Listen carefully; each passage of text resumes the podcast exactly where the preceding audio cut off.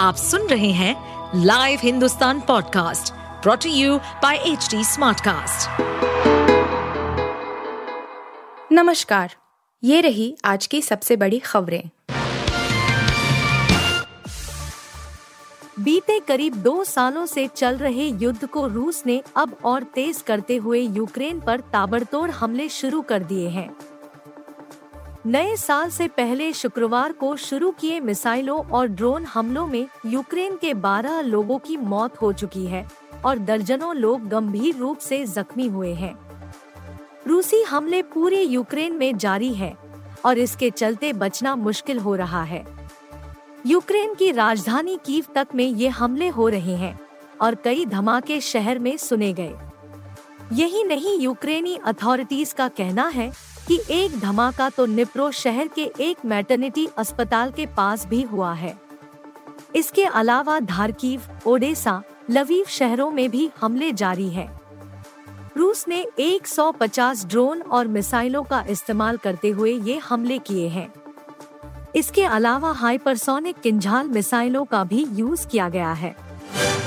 झारखंड सरकार ने वृद्धावस्था पेंशन को लेकर बड़ा फैसला किया है। सरकार ने इसके लिए योग्यता आयु साठ से घटाकर पचास साल कर दी है, यानी अब पचास साल की उम्र वाले लोगों को भी वृद्धावस्था पेंशन मिलेगी। इस बात का ऐलान खुद प्रदेश के मुख्यमंत्री हेमंत सोरेन ने किया है। उन्होंने कहा कि आदिवासी लोगों को जो वृद्धावस्था पेंशन पहले साठ साल की उम्र से दी जाती थी, उसकी आयु सीमा घटाकर अब पचास वर्ष कर दी गई है।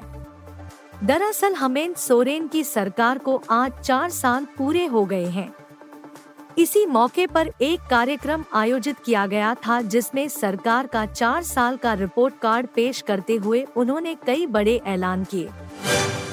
भारतीय रेलवे ने पिछले कुछ सालों में सबसे बड़ा कमाल जो किया है, वह सभी राज्यों में वंदे भारत ट्रेनें चलाकर किया है।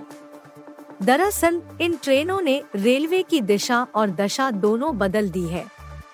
इससे न सिर्फ यात्रियों का समय बचता है, बल्कि कम कीमत में हवाई जहाज जैसी सुविधाएं मिलती है। एक के बाद एक नई वंदे भारत ट्रेनों की लॉन्चिंग की जा रही है। पीएम नरेंद्र मोदी कल यानी कि शुक्रवार को अयोध्या का दौरा करने वाले हैं, जहां छह वंदे भारत ट्रेनों को भी हरी झंडी दिखाई जाएगी।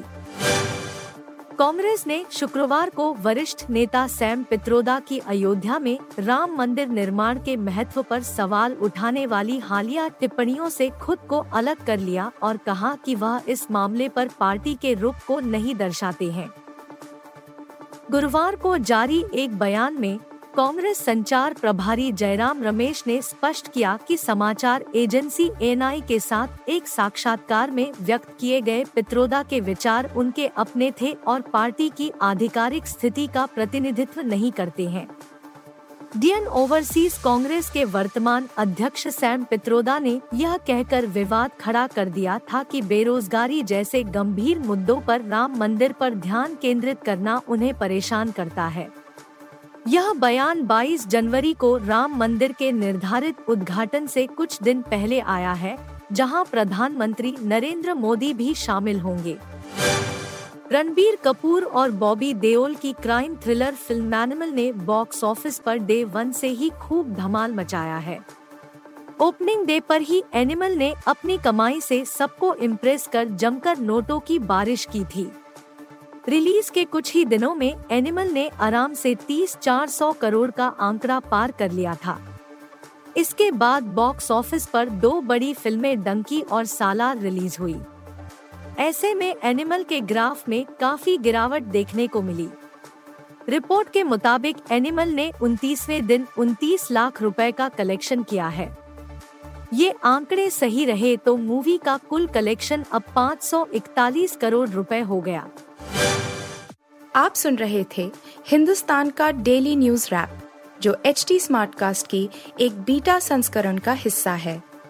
आप हमें फेसबुक, ट्विटर और इंस्टाग्राम पे at H T smart cast या podcast at Hindustan Times dot com पर ईमेल के द्वारा सुझाव दे सकते हैं। इस पॉडकास्ट पर अपडेटेड रहने के लिए हमें फॉलो करें at H T smart cast. हम सारे मेजर सोशल मीडिया प्लेटफॉर्म्स पर मौजूद हैं और ऐसे पॉडकास्ट सुनने के लिए log on to W W W dot H T smart cast dot com.